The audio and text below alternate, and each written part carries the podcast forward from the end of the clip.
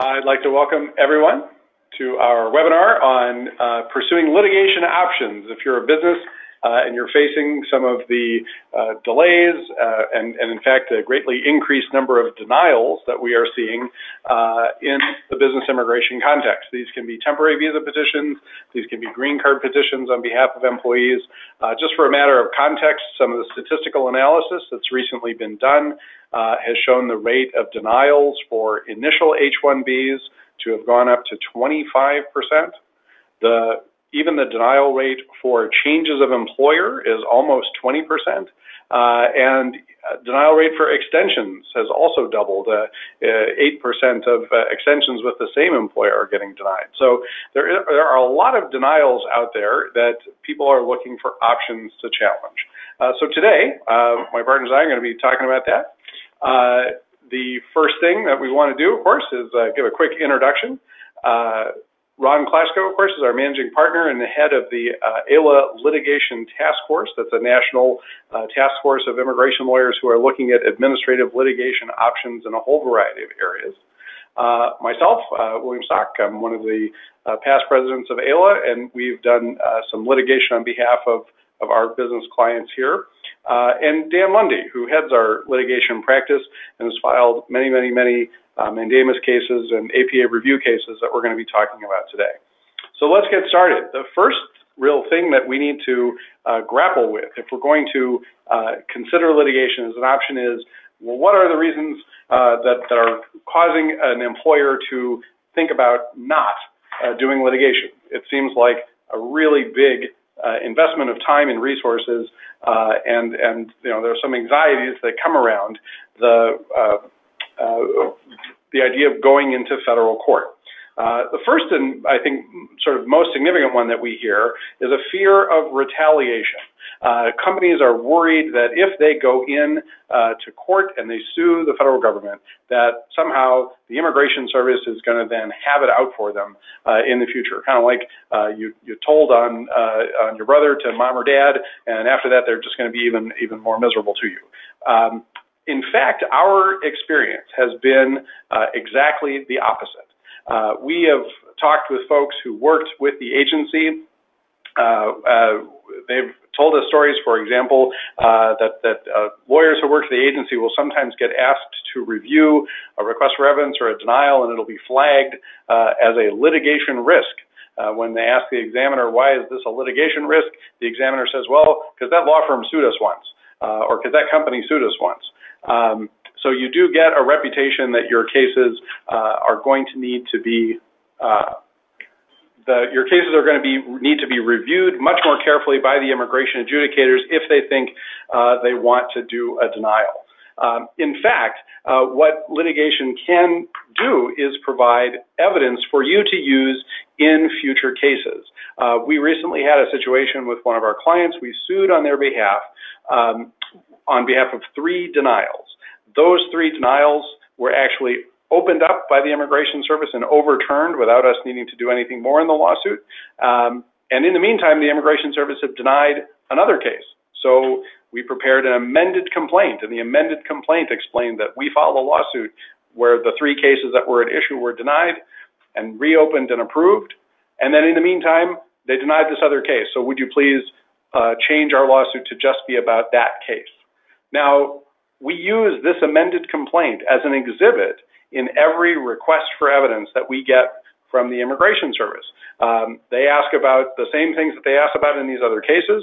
We write back and say, we've answered all these things before, and by the way, we've also sued, and when we sued, you reopened cases and approved them. So, uh, you know, think very carefully before denying uh, this case based on the record that you have in front of you. So we do really think that the fear of retaliation is not something that should uh, stop a company from moving forward uh, with a litigation. The, the second thing that comes up, of course, is a fear of high costs. Uh, certainly, when you get into federal litigation and protracted litigation, you can be talking about five and six and seven figures uh, if you're contesting uh, a, a, a, an employment law claim, a civil rights claim, some of these kinds of litigations. The type of litigation we're talking about is actually very focused and concentrated. It's very rare that there is discovery beyond the petition that was denied. And nearly always, you're going to be looking for a purely legal basis on which this case is going to be decided. So we uh, offer flat fees. We can negotiate fees that are based on success in the law for, uh, in the lawsuit, and smaller employers uh, and individuals are actually able to uh, get the government to pay their legal fees if they're successful under something called the Equal Access to Justice Act. So these are all different ways in which the costs of uh, one of these lawsuits can really be uh, much, much more modest than, than folks may appreciate. And on behalf of a key employee, uh, that may be an investment that's very worth making. Uh, another fear that comes up is a fear of adverse publicity. It certainly is public that a lawsuit gets filed. The initial pleadings are often going to uh, be available for people to review though most of the filings in an immigration related lawsuit are going to be kept confidential from the public court records. Uh, in uh, the, the uh, that's the PACER system on which uh, most uh, of the filings in a lawsuit are recorded. Um, however, there are even some extra steps that you can take to help keep uh, the case anonymous. There are ways that you can file the case, um, make a motion to file the case with with the substituting a name. You can actually be creative in terms of the order of the parties. Uh, if you if you bring an employee and the employer uh, and bring the lawsuit together, you put the employee's name first, and that's how it'll show up in all of the searches. Is with that employee's name, you won't even necessarily see the employer's name uh, in the name of the case. So these are some of the tactics that we've used to uh, to avoid uh, too much publicity. Uh, and then finally, uh, you know, I think the other fear is that litigation can drag on and on. And certainly, if you have a situation that needs to be resolved in days or weeks, uh, litigation is is perhaps not going to be the best option. However, um, again, unlike a lot of federal litigation, which can stretch on for years and years, very often these cases are decided uh, with an initial filing, with an initial back and forth of motions that we'll be talking about. Um, and can come to a conclusion within uh, six months to nine months, depending on the court and the judge uh, that you're in front of. So, uh, you know, hopefully those are some of the reasons uh, that folks have raised to us, the principal concerns that stop people from considering litigation seriously. Uh, and so now let's begin to dive into some of the different kinds of litigation that we bring. The first uh, kind of litigation that we want to talk about uh, uh, Dan is about the mandamus litigation. What do you do when just the case is not getting decided? It's been sitting there. It's way outside the normal processing times. The employer has tried to uh, to to put in service requests to involve the ombudsperson. They've even called their their congressman or, or their senator, and they've not been able to get any kind of movement on this case. What's the remedy there? So, a mandamus action is an action to compel uh, government action when the government owes you a duty, in this case, to adjudicate a case. Um, I'm going to go a little bit into the details, but I don't want to bore you too much, so I'm going to I'm going to keep it at a relatively high level. Um, mandamus uh, is an action to compel uh, adjudication, um, but the, the standards are that the government must owe you a clear duty to do something. The plaintiff must have a clear right to have that thing done, and no other adequate remedy exists. Now, there's also something called the Administrative Procedures Act. The Administrative Procedures Act has a provision that provides that there's a right of action to compel any uh, government action unreasonably delayed. Now, we always include both, uh, you know, just as a matter of course, because sometimes the APA standard is actually a little bit easier to meet. You know, if it's not if it's not necessarily possible to prove that the government has an absolute duty to adjudicate your case, they still have a duty to adjudicate it within a reasonable time under the APA. So we always include both. Um, bottom line is mandamus is an action to compel a decision. It is not an action to compel an approval. Okay, that, that's a really important distinction. Is mandamus will get you a decision but the decision is going to be the same as the decision would have been had you not filed, only much, much quicker. Um, so, uh, what are some of the times then that you would specifically use mandamus as the remedy? So, typically, we, you know, the government can fight mandamus. We see it very, very rarely. In you know, 75 plus cases I've filed, I think they've actually fought me on one. Um, what usually happens is we file a complaint, the government has 60 days to answer. Uh, you know, at some point before that time is up, they we converse, and then, you know, lo and behold, USCIS adjudicates the case and we settle and dismiss the action. Um, so we typically restrict mandamus to cases that are beyond normal processing time. So one of the things that you have to determine what a reasonable time is. If if a reasonable delay, if your case is processing for the same amount of time as everybody else, it's not necessarily a great argument that that the delay is unreasonable because that's the average processing time. Now, there are exceptions to that rule. I mean, we can all certainly make the argument that USCIS processing times are unreasonable by themselves, and we've done that and, you know, been successful. Um, but generally, if the case is beyond processing time, it's a good candidate for mandamus. If there's a humanitarian need, if there's an urgent need, some unusual circumstance that makes your case different from everybody else's case, you have a, a sick family member, uh, you need a you need to get your green card because you need to travel. Um, the employer really really needs this person's services for a job, and the job has a time frame, and if you don't do it, it's going to be significant harm to the company. You know, these kind of unusual circumstances are also a good candidate for mandamus. And then finally, when the delay ends up de- defeating the purpose of the benefit that the statute is in, in, uh, is intended to provide.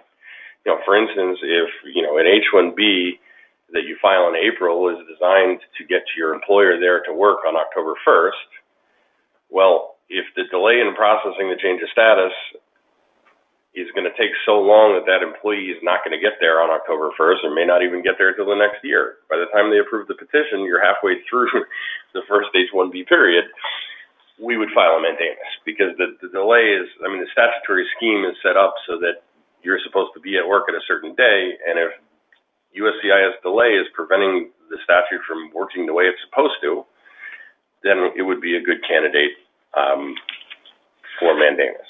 So, for example, another example that pops into my mind is the 240-day automatic extension of status when you file uh, an extension. So an H or an L or an O uh, category uh, person, an employee, you file for them. Uh, their original expiration date passes. You only have eight months of work authorization, and unfortunately, we've seen a lot of uh, cases even extend out to that. So this this might be a good place. Absolutely. Yeah, and, and other places where the statute. I mean, is there a is, is there any sort of argument based on how long something has to be pending in order for mandamus to be a good re- form of relief? Um, usually, if it's not beyond processing times, or you know, in in another context, we recently saw processing times arbitrarily double on the USCIS website. You know, it, we will use the processing time as it was as our as our measuring stick instead of using the new uh, inflated processing time. Um, but unless the case is beyond processing time, or there is some other reason then we would not be inclined to file a mandamus. Not that you can't do it. Believe me, USCIS processing times are unreasonable all over the place. But the problem is if you file and you're not beyond processing times, then there's a better chance that they're actually going to fight you, uh, and you're going to have to, you know, file motions for summary judgment, go before the court, and prove to the court that they are in fact unreasonable.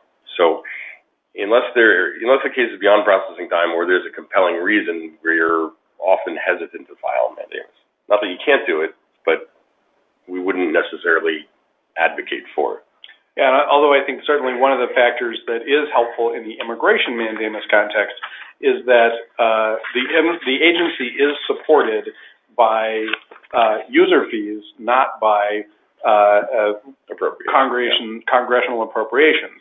Uh, you know, if, if a Department of Labor adjudication is delayed, you have a small problem in that, you know, Congress has said, you know, adjudicate these cases, but Congress has also uh, given a limited number of dollars for that. The whole system of immigration is predicated on the idea that USCIS charges exactly as much money as it needs to do a timely adjudication of cases. So, you know, we do have a certain advantage, I think, going into to court on that basis. Ron, what are some of the issues that uh, that you've seen in terms of uh, mandamus cases and, and who can sue and, and what remedies you can ask for? Yeah. So one of the first questions we have is whether the company has to be a plaintiff or whether the beneficiary, the, the H-1B beneficiary, for example, can, can the uh, beneficiary bring the lawsuit as a plaintiff without the company? Uh, the answer is that we almost always would like to have the company be a plaintiff. The beneficiary can be a second plaintiff, doesn't have to be, but can be. There's some case law that allows uh, a beneficiary to, if, if the beneficiary is in what's called the zone of interest, to be able to be a plaintiff without the company, but that gets much more speculative. So the answer, Bill, on, on that is almost always we would like to see the company be a plaintiff on a mandamus case. Um, another issue that sometimes comes up, all right, well, the company's willing to be a plaintiff, but uh, does the company have to pay the legal fees? Uh, and uh, uh, my opinion on that is that the company does not have to pay the legal fees, even though the company, for example, has to pay legal fees to file an H-1B petition. By regulation, there is no such regulation involving litigation, so in my opinion, the company does not have to pay the legal fees for litigation. Um, the when you file a mandamus case, Dan made this point very well, which is you're not filing to get a case approved, you're simply filing to get a case decided.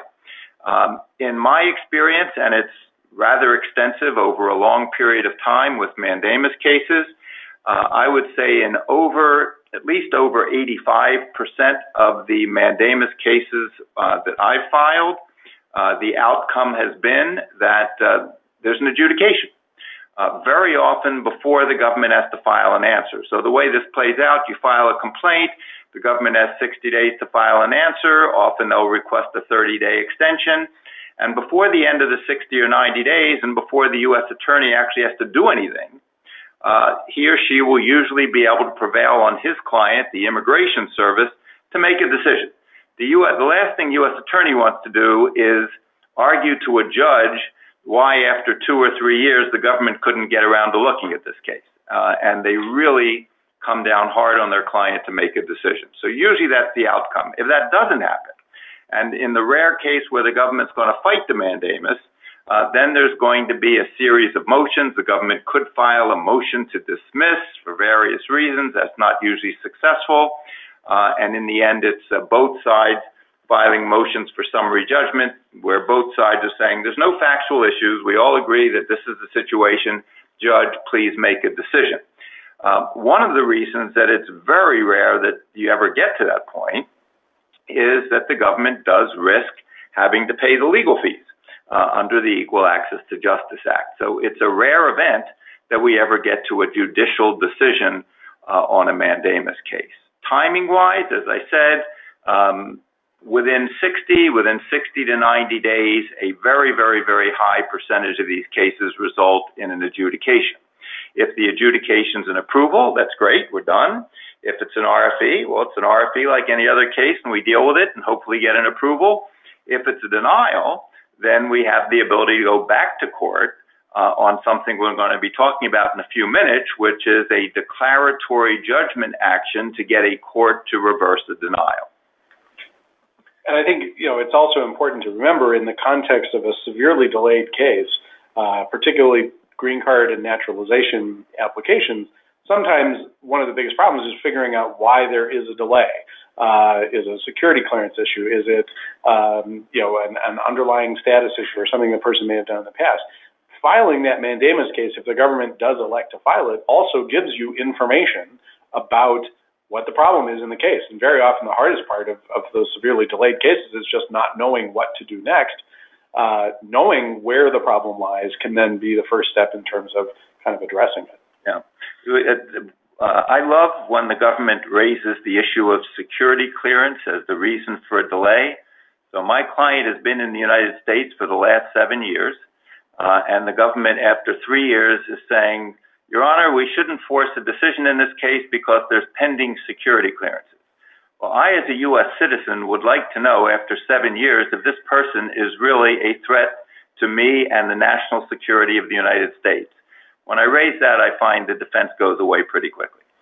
Right, that's true. And, and although you know there are also other situations that that uh, that are causing a problem that uh, uh, that you that by finding out about it you can begin to address it. So, for example, we had a situation uh, of, a, of an adjustment of status that was severely delayed. We threatened to file uh, a mandamus applica- uh, mandamus lawsuit um, and the person was then suddenly scheduled for an interview. Well, it turned out that the reason they had not been scheduled for an interview was uh, there was an Interpol notice against this person. We would never have found out that derogatory information if we hadn't gotten the interview scheduled. And then, of course, we were able to move forward and address the issues that were raised by the Interpol notice, which turned out to, you know, be less than uh, uh, first met the eye. So uh, again, uh, it is a tool for these severely delayed cases, and, and even where you don't uh, win in the sense of uh, getting an approval right away, you can often win by getting the information that you need to do something useful to move the case forward. I think we, we should specify so it's possible to sue USCIS. It's possible to sue the Department of Labor for a delayed labor certification. It's possible to sue even the consulates and the Department of State for not processing visa applications. So uh, mandamus is a tool that can be used to address immigration delays at, at all the various agencies. All right, so if we're going to file one of these cases, Ron, what are some of the tips that we want to think about in terms of where and when and how we do it? So the first thing is I always advise that there, we should make at least some steps to try to get the agency to act. As a bottom line, as a, as a practical matter, these steps are usually worthless in reality. The steps might be uh, sending an email or using the 800 number or contacting the ombudsman or going to your congressman. None of these things likely result in any action. However, judges do not like to consider themselves as the first resort. They want to know that you've tried everything else and this is your last resort. So we always want to make sure we've done that and that we can make those allegations in the complaint. The complaint can be fairly bare bones. My own view is it's, it's a good idea, even though it's not necessary for the complaint to tell a story. Um, not just that, you know, this was filed on this date, it's now been two years, the processing times are 18 months, it's too long, please approve it. But how has the plaintiff actually been harmed? How has the company been harmed? How has the individual been harmed? I think it's a, it's a good idea to, to paint that picture. And also, well, what's what's the benefit to the United States? What's the benefit to the economy? Is this a great company? Is this a person who's coming to, you know, an important medical researcher? Any facts that you could throw in there that will make the judge or, or the U.S. attorney think favorably about about the delayed application. You know, the person who's the subject of the delayed application is helpful. Yeah. Um, we also, again, none of this is necessary, but I also like to throw in statistics to give to give the judge uh, a picture of what's really going on here. Um, statistically, immigration service processing times have increased 91% in the last few years. Uh, the number of cases completed per hour by USCIS adjudicators has decreased 79 percent.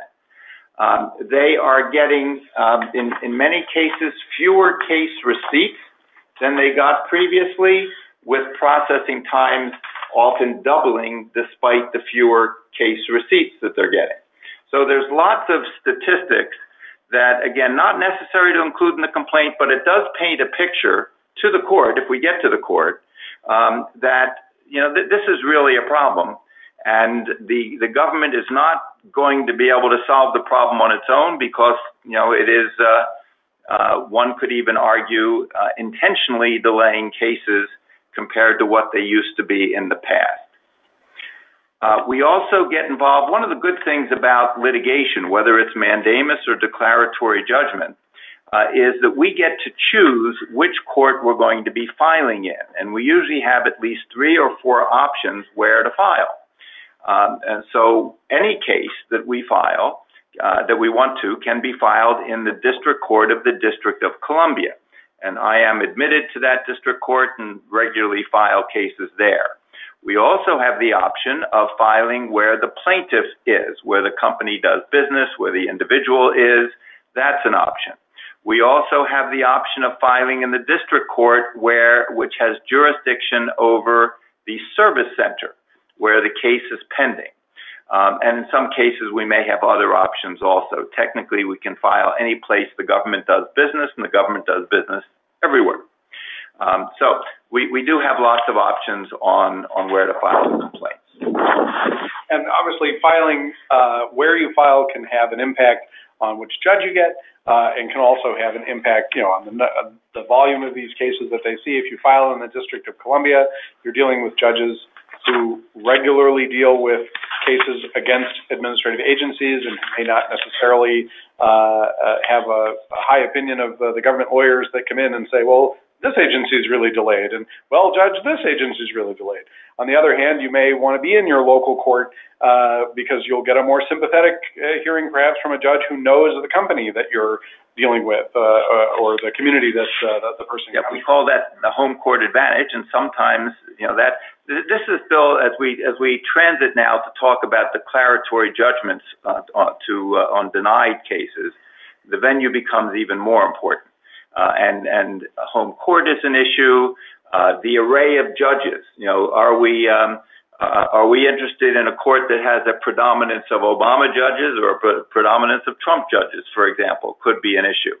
Um, very much an issue if I'm if I'm going to court on an H-1B denial, for example, uh, and I have three or four options. I'm going to do research on the district courts and the circuit court uh, in each of the four options I have, and what other H-1B cases they've had and how have they turned out. Uh, again, one of the, we have many advantages when we're going into federal court. One of us is choosing the court. Exactly. All right. So the uh, mandamus cases that we just covered really are uh, relief for a delayed case, and and uh, you know, again, we're only getting the decision. That decision could be favorable, but that decision could be unfavorable. As I mentioned at the beginning of the podcast, uh, uh, the, the, webinar, we are seeing many, many more cases denied than have been denied in the past. And so that has caused us to take a look at what are the litigation options where we have a denial. Now, before we go to court, though, we should take a serious look at what really uh, the four options that an employer has following a denial. Uh, the first one that we should always consider uh, is refiling the petition. Sometimes a fast decision is what you need, uh, and sometimes the only way to get a fast decision is to file a second petition. Uh, the second petition could be filed with premium processing. The second petition may go to the same service center, but may wind up with a different adjudicator. And certainly, anecdotally, uh, you'll find that uh, uh you know part of the reason for the high denial rate uh, is that people uh, take a denial and simply refile the application. They don't take any further steps. Um, for that. Now, now sometimes refiling is not going to be an option. If it is a, a case that was accepted in the H-1B lottery, and so it's subject to the H-1B cap, you don't have the option of refiling that case. You have to go back uh, into the lottery a second time. So you're going to want to look at some of the other options we'll discuss. Um, but many times, if it's an extension, uh, or if it's a change of employer, uh, or if the person uh, you know, is, is in a category where the visa is always available, it may really be that simply refiling uh, using premium processing is your quickest way to get an answer. Uh, the other thing that you can do in refiling a petition is you can often address some of the concerns that caused the denial of the petition. Uh, so if someone brings to me a case where, uh, for example, um, there's an argument about whether a position is a you know computer software uh, developer versus a quality assurance analyst, and the categories for the LCA are different in those two H-1B jobs, well, we might say based on the evidence we have, we have a we have a better case if we refile this application in that other uh, job classification because that will allow us to make better arguments that it qualifies for an H-1B. So we always consider whether refiling is the best option uh, rather than taking some of these more extensive uh, um, kinds of efforts. The second thing you can do is file a motion to reopen or a motion to reconsider. Now, the difference between doing that and a refiling is that in a motion to reopen or motion to reconsider, you're asking the Immigration Service to go back to the same petition you already filed, and you're either adding new evidence in a motion to reopen or new legal arguments in a motion to reconsider. This is sometimes an okay option if you are dealing with, for example, the H-1B cap uh, because uh, you want to be working with the same case. Uh, but again, the Immigration Service is often taking a very long time to adjudicate motions to reopen or motions to reconsider. You're, of course, going back to the same uh, office of the agency that just issued you denial. You ought to think about that as uh, uh, disfavoring the motion to reopen or reconsider in many cases. Third, you have an administrative appeal that you can make to the Administrative Appeals Office. We have found that the Administrative Appeals Office, in certain kinds of cases, is willing to uh, be more favorable than a motion to reopen or a refiling of the case is. So if you had a strong case, particularly if it's a renewal, the immigration officer who saw it said there wasn't enough evidence that the position still qualified for the type of visa you wanted, that might be a kind of case you want to take to the AAO. It's also an option if your company uh, is not interested in going full on to litigation. But an appeal to the AAO is not required, and it does take six to 12 months at a minimum to get a decision back from the AAO. So it's not a, a it's not a result that can go uh, very quickly. So that really leaves us then with taking the agency decision into a federal court. So, uh, Ron, what are some of the factors that would make you think litigation is the best option available? The first thing we, we always look at is the record because whatever the, record is the petition, the response to the RFE, anything that's already been filed is the record. And in most cases, you can't add anything to the record once you're in federal court. So we're going to look at the record and decide if it's good enough. Uh, if we're not happy with the record, well, that may be a reason we want to refile the petition and add some stuff. Or it may be a reason we'd want to do a motion to reopen to get more things in the record. For example, in H-1B specialty occupation cases. A lot of times it's good to have one or two expert opinions. It's our choice whether we want to have that in the record, and they're going to be unrebutted because the Immigration Service is not going to have any expert opinions. So yet another big advantage that we have when we go to federal court is we decide what's going to be in the record. Um, another advantage is when you're dealing with the Immigration Service or with the, including the AAO, you're dealing with immigration service policy. You're dealing with their latest policy manual du jour. When you're in federal court, the judges don't care so much about immigration policy. They care about what the law is. What does the statute say? What does the regulation say? What do the precedent decisions say? So we want to show in federal court that there's been an error in, in the law, irrespective of what the policy of the immigration service is a lot of times the decisions, the denial decisions, are very, very poorly written. Uh, and it's not at all unusual that they contain mistakes not only of law, but mistakes of fact. Sometimes they even have wrong names of the people, of the parties. Uh, those are great cases to take to federal court.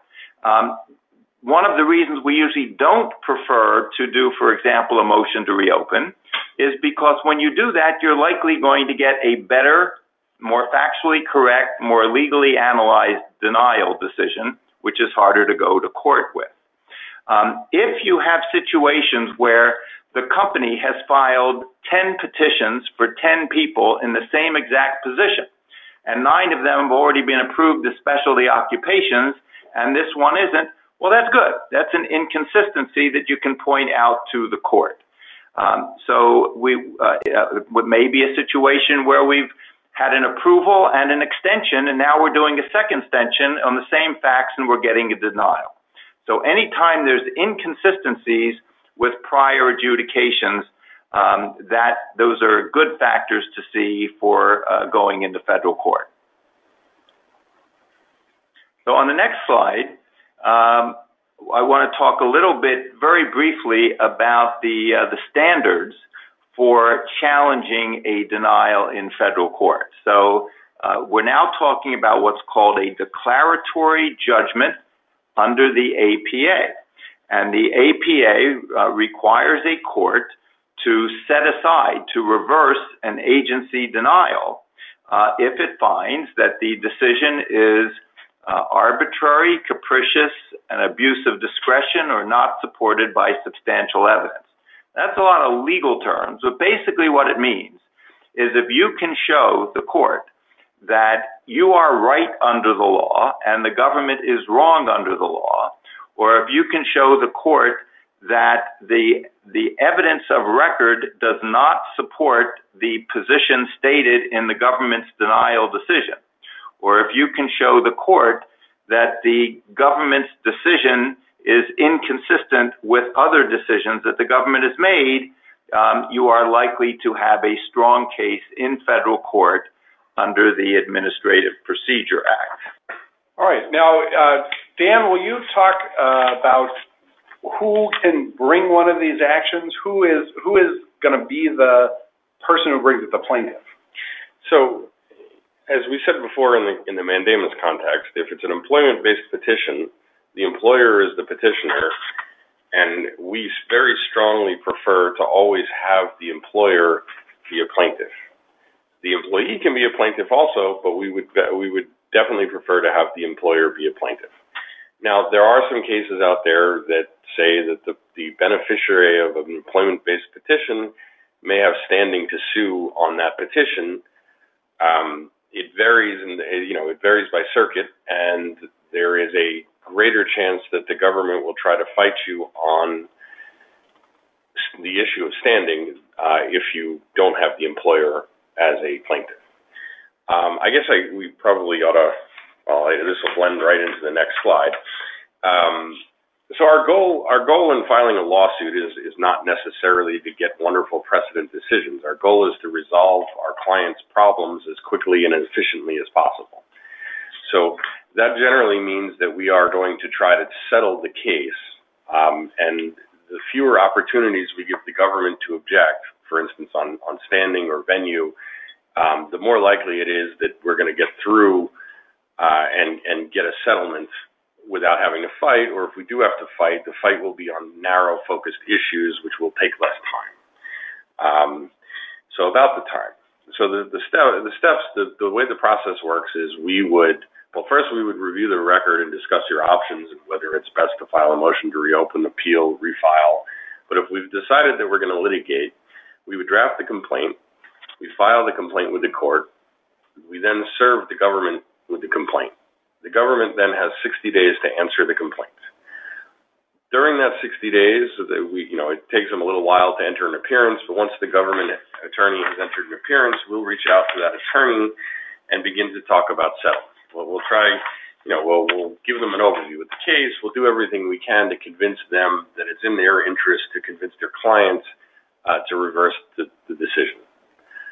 Um, if that doesn't work, then the government will file their answer after 60 days, and then at some point thereafter, they will produce the administrative record, and then we will file cross motions for summary judgment, or sometimes they'll file a motion to dismiss. Generally, they're motions for summary judgment. So, you know, we get a motion for summary judgment, they get a cross motion, we get a response to their motion, and a reply to their response to ours. So, there are generally three sets of briefs that get written with the motions. There's typically no trial. Um, it's very rare that there's actually, you know, there's certainly no jury. These are all tried before a judge. Uh, it's very rare that there is an actual evidentiary hearing because the court in these cases sits as an appellate tribunal reviewing the administrative record. Um, there are exceptions. We have been able to get discovery in limited cases. Uh, certainly, those kind of cases are where USCIS has approved something over and over and over again for years, and then suddenly is now denying it. Uh, we've been able to get discovery on uh, the pattern of practice and its retroactive change of policy. Um, but again, the case is almost always on based on the administrative record and usually subject to very limited or no discovery. Now, what I'll do is move us on to some of the specific issues that we've been litigating quite a bit. I want to emphasize that some of these issues are pretty unusual to be litigated before the last couple of years. So, some of the case law is not terribly favorable because some of the cases that were getting challenged were uh, you know, very borderline. We've seen more and more strong cases getting denied, and so these are some of the cases that we are going into court on. H-1B, whether or not the job is a specialty occupation or not. H-1B, whether there's an employer-employee relationship. And L-1A, multinationals and managers and executives, is the person managerial enough? So, Dan, let's start with the specific H-1B denials. What kinds of cases are we seeing there? I'm sure everybody who's who's involved in this industry has seen the crazy uh, H-1B issues. Um, you know, RFEs and denials on uh, specialty occupations where, you know, for instance, the employer's job uh, description allows for more than one possible degree. Uh, we're getting denials because the USCIS says, well, you don't require a specific degree. If you if you allow for three or four different possible degrees, then you don't require a specific degree. But the law doesn't say you need one single degree. The law says you need a specialty degree, a degree in a specialty occupation. So we've been litigating that issue.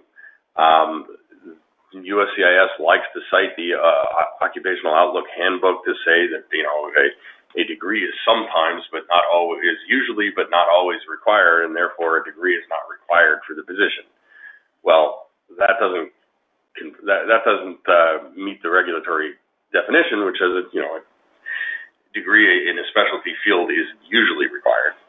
Um, we've been seeing those. Uh, we've been seeing some, but not so many, but some the, in um,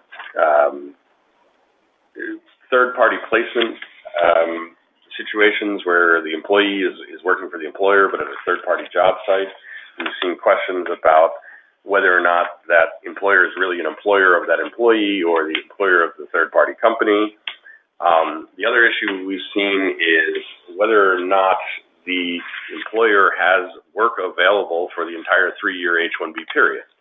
Uh, if there's a work contract, if somebody's being placed somewhere, sometimes they come back and ask for evidence um, that there's enough work for this person for three years. And even though we give it to them, um, sometimes they deny anyway. So we've we've seen some of those issues and taken those to court. I think too one of the things that we stress to the court and that we have to uh, uh, be ready for is the question for the court is whether there was substantial evidence in the record to support the agency's decision. If there are contracts in place and there's there's the normal amount of evidence which has resulted in approval before, uh, and the agency has denied it anyway, what we're actually going to be talking about with the court is not uh, sort of second guessing the agency's substantive decision, but really did the agency ignore evidence or fail to give enough credit to evidence or apply an incorrect burden of proof on the employer in terms of questions like, is there enough work available if we're talking about a large company um, you know, that, that one presumes is going to stay in operation for the next few years. So really these, these questions of is there enough evidence in the record uh, are going to be really critical when we go to litigate uh, these cases. Um, Ron, what about L1 kinds of cases? So uh, we've had good success uh, with uh, uh going into federal court on especially L1 manager cases. Uh, the uh, the issue very often is whether the whether the person qualifies as a manager. and in, in, order to qualify as a manager, you have to. I'm assuming we're a manager of people now. There's separate standards for functional manager and other types of managers. But in many of the cases, we're trying to show the person qualifies as a, a manager of people. And in order to do that, you have to show that he's managing other managers or managing other professionals or managing other supervisors. Now, we've seen a number of decisions where the Immigration Service conveniently omits the last point. So it's true that the person is not managing other managers or managing other professionals, but if he's managing somebody who is supervising somebody else, that should be a successful case. And we have taken those kind of cases to court and been successful with them. Um, another issue that comes up in the L1 litigation is, well, even if the person is a manager, or even if the person is uh, is an executive, a is that person spending a majority of his time actually doing those managerial duties, and there, a record is very important where hopefully the record is going to have exact percentages of times doing different things. Um, and the other related issue is whether there is whether there are one or more other people at the company who are actually available to do the non-managerial work. If we're saying that our person is spending majority of his time doing the managerial stuff, do we have you know can we show uh, that that makes sense in terms of the overall personnel of the company. Uh, specialized knowledge litigation is a little bit more difficult just because it's it's a little bit less quantifiable. uh, as to uh, who has specialized knowledge and who doesn't. But again, with a strong record, you can take those cases into federal court. Now, up to now, we've been talking about some uh, really individual case uh, decisions, an individual H petition that's delayed, an individual green card that's denied. Um, there are, however, also challenges that a person can make under the Administrative Procedures Act to broad policy changes uh, that the agency uh, is involved in. And so one small example of this uh, uh is the challenge that uh, Ron, you were part of, and that was challenging the Immigration Service's redefinition of what it was to be unlawfully present uh, if you were an F, an M, or a J. So uh, very briefly, basically, um, up to now, since 2000, since 1996, in fact, uh, the, the, rule has always been that an F and a J uh, student or scholar is admitted to the United States for duration of their status. Uh, and if the Immigration Service finds them to have violated their status, denies them reinstatement, for example, uh, that the person then begins to accumulate unlawful presence. And the USCIS uh, tried to change that rule just by issuing a memo. Uh, Ron, tell us a little bit about what happened when you brought that legal challenge. Yeah, so so I was co-counsel in this litigation, and um, the uh, the good news, very briefly, is that we challenged that uh, the the ability of the Immigration Service, after 21 years of having a consistent policy, to just issue a memo saying we've totally reversed our policy. Uh, and we argued that it was necessary under the Administrative Procedure Act for the government to go through a formal proposed rulemaking process, which they did not do. Uh, we also argued that under the law, the section of the law that defines unlawful presence, it talks about staying beyond a specific period of time authorized by the Attorney General. Uh, and with the F1s and J1s who are DS, duration of status, uh, they're not subject to a specific period of time. They're subject to uh, staying in status. And we argued originally, I was general counsel of the Immigration Service, of the American Immigration Lawyers Association at the time. We argued to Immigration Service General Counsel that uh, the the Fs and the Js should never have unlawful presence until a specific period of time has lapsed. Uh, and with DS, that doesn't occur. Uh, and that, as I said, lasted 21 years. The the judge, the federal court judge in North Carolina, uh, agreed with both of our arguments. Um, and because of the huge impact of this, uh, and because if the government violated the law and violated the APA, uh, it affects people all across the country. Uh, the judge, at our request, issued a nationwide preliminary injunction um, and indicated in there that uh, the plaintiffs will likely succeed on the merits. We're now um, more than six months in and there's been no decision after the preliminary injunction, which is actually very good news because the longer it takes for a decision, the longer the preliminary injunction stays in place. Based on what the judge said in the decision, we think there's, uh, we're hopeful that there's a good chance that when she issues a final decision, uh, that the final decision will be in our favor. And at that point, it would be up to the government whether they'd want to appeal to the Fourth Circuit Court of Appeals. But for now, and we hope for a long time, uh, the government is enjoined from enforcing that memo. And so this is a, an example of the government changing policy without changing the regulations. Uh, that's one way you can stop things. There are also a number of challenges going on which involve changing regulations in a way which is inconsistent with the statute that Congress passed. Uh, for example, there's something called the public charge rule that would affect even employment-based immigrants by requiring them to uh, give a lot of financial information.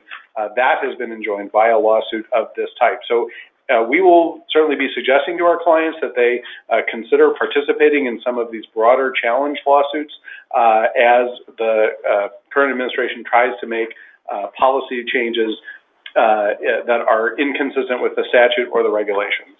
Um, so with that, uh, that kind of wraps up the formal part of the presentation. I'm going to invite people to use the question box or the chat box, uh, ideally the question box, but the chat box if you can't figure out the question box. Uh, I've got uh, the questions here, uh, and I can see them as you type them in, so uh, feel free to type in any questions that you have. I'll tee up the first question. Right now we have we have one question from, from Kate Tucker. She says that the her understanding is that if you appeal uh, a denial, so for example, an, an H-1B that's denied, uh, that was an extension, that going to court does not keep the foreign national in lawful status just because you went to court. Is is that right? Yeah, that that is correct. Uh, it's it's correct. Period. However, um, it may be possible to request the court to issue a temporary restraining order and or a preliminary injunction to allow the status quo to, to continue and a and the person the employee to be able to remain employed and also for the employee not to accrue unlawful presence. Because if the previous status expired and now it's 180 days later and the litigation's still going on the employee is now subject to a three-year bar to returning to the U.S. So in order to keep the status quo in that example, it may be possible to get the judge to issue a temporary restraining order to allow the status quo to continue and the person to remain employed while we're waiting for a decision. So this is a great uh, way that we can strategize about how to get a decision quickly. You saw from some of the discussions that we had about denials and kind of what to do in the meantime, uh, you might think of it as uh, sort of three opportunities to get a, a favorable decision on the denial. The first opportunity is when the U.S. attorney gets your complaint and has to decide whether or not they're going to try and defend this denial. That has to happen typically within 60, possibly 90 days if you agree to an extension. Uh, and uh, then the next opportunity is exactly as posited here if you have someone whose status expired, you may very well want to uh, go ahead and extend, uh, file a temporary restraining order, file a preliminary injunction. The Immigration Service has to make a very quick, uh, uh sorry, the, the judge has to make a very quick decision on that preliminary injunction if the judge denies the preliminary injunction request, it's often an indication that uh, the judge is not a great fan of the case. Uh, on the other hand, if the judge grants a preliminary injunction, it's often a good sign that perhaps the Immigration Service ought to just uh, give up their game and go home. Uh, so those are so, and, and then of course the third opportunity is you know sometime six months, maybe down the line, you can get a decision from the judge in your favor. Um, now another question has come in from Makani Childs.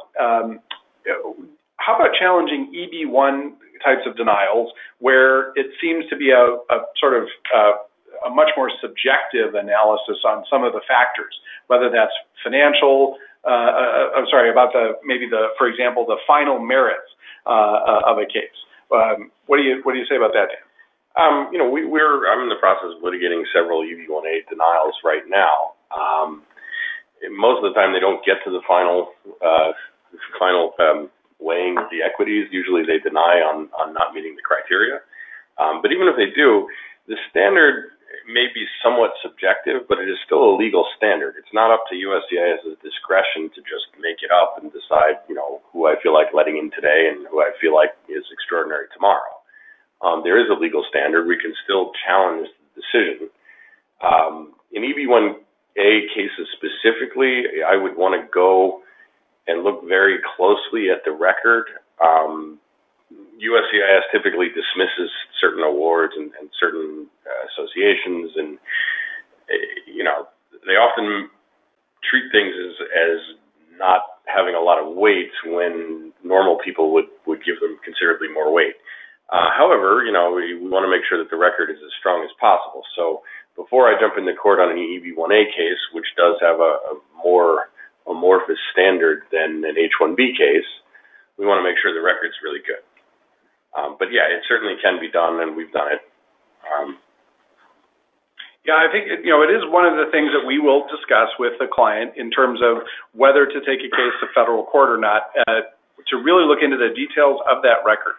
Um, remember that a federal judge will often want to defer to the agency's expertise, and the federal judge is not uh, sort of asking him or herself, would I have granted this case if I was the adjudicator? The, the federal judge is asking him or herself, is this decision within the zone of possible decisions? Is it strong enough that it should never have been denied by anybody? Uh, or is it sort of uh, on the border? So you know, I think yes, it is possible on any of these subjective types of things. Uh, uh you know, to to go ahead and um, go into court and to get successful results. But I think you do have to be aware that, you know, if, if, if it's a record that we look at and say, well, it could have been this, it could have been that, we might actually tell you that refiling is going to be a better option. I would say, Bill, that when you're dealing with green card cases such as EB1As, the government is more likely to fight the case than they are on, on an H or an L where they're more likely to settle the case unless they really think they have a strong case. Um, I, as you know, Bill, the the largest uh, Equal Access to Justice Act fee award that we got was when we successfully litigated an EB1A case. That's right. The government really did fight that case, uh, and and it was really there was overwhelming evidence of the person's status. So uh, as a as a person at the head of their field, I would be very careful or remiss not to point out right now um, that challenging a national interest waiver uh, an EB2 that we use uh, uh, oftentimes if there's not quite enough evidence for a newer person whose evidence doesn't meet the EB1A standard. That's going to be very difficult to challenge in federal court. The government there has an argument uh, which is hard for us to overcome, and that is that the uh, Congress put into a different area of the statute uh, a rule which says that certain kinds of discretionary decisions, where the Attorney General may grant a case, um, are not necessarily subject to court review. So that's an extra level of challenge in a national interest waiver case. Um, you'd really have to be looking for a legal error that was made in the decision. And oftentimes, the best remedy that you're going to get in a case like that is that the judge is going to send it back to the agency to say, make a better decision, not necessarily an approval, because it was committed to that agency discretion. Uh, so we have one time for one last question if anybody does want to uh, put one out there. And uh, in the meantime, uh, I will give you a couple of final notes. Um, first off, we want to thank everybody for attending today. We hope that you found it useful, and our contact information uh, is going to be up here on the screen. Feel free to email questions after this seminar. We'll, we'll, answer them individually. We'll blast them out to all participants. A recording of this webinar is going to be available, and is going to be a link to it is going to be emailed to anybody who registered. Uh, and of course, we invite you to follow us on social media, to review our blogs, the articles, the news alerts that we send out, um, LinkedIn, Facebook, Twitter. Uh, we'd be more than happy to have you uh, connect with us there and to share uh, your thoughts and, and, our content as they're useful to you. So hopefully this has been uh, a good use of your time, that you felt uh, that this is now a, an option that you're able to consider a little bit better as you have adverse decisions we would welcome having a detailed discussion about any particular denial situation that you're facing or uh, any policy that you see is going to adversely affect your business. Feel free to contact any one of the lawyers here, uh, any of the speakers, of course. Uh, we'd be more than happy to do that. So, uh, with all that said, we thank you for joining, and that concludes the webinar.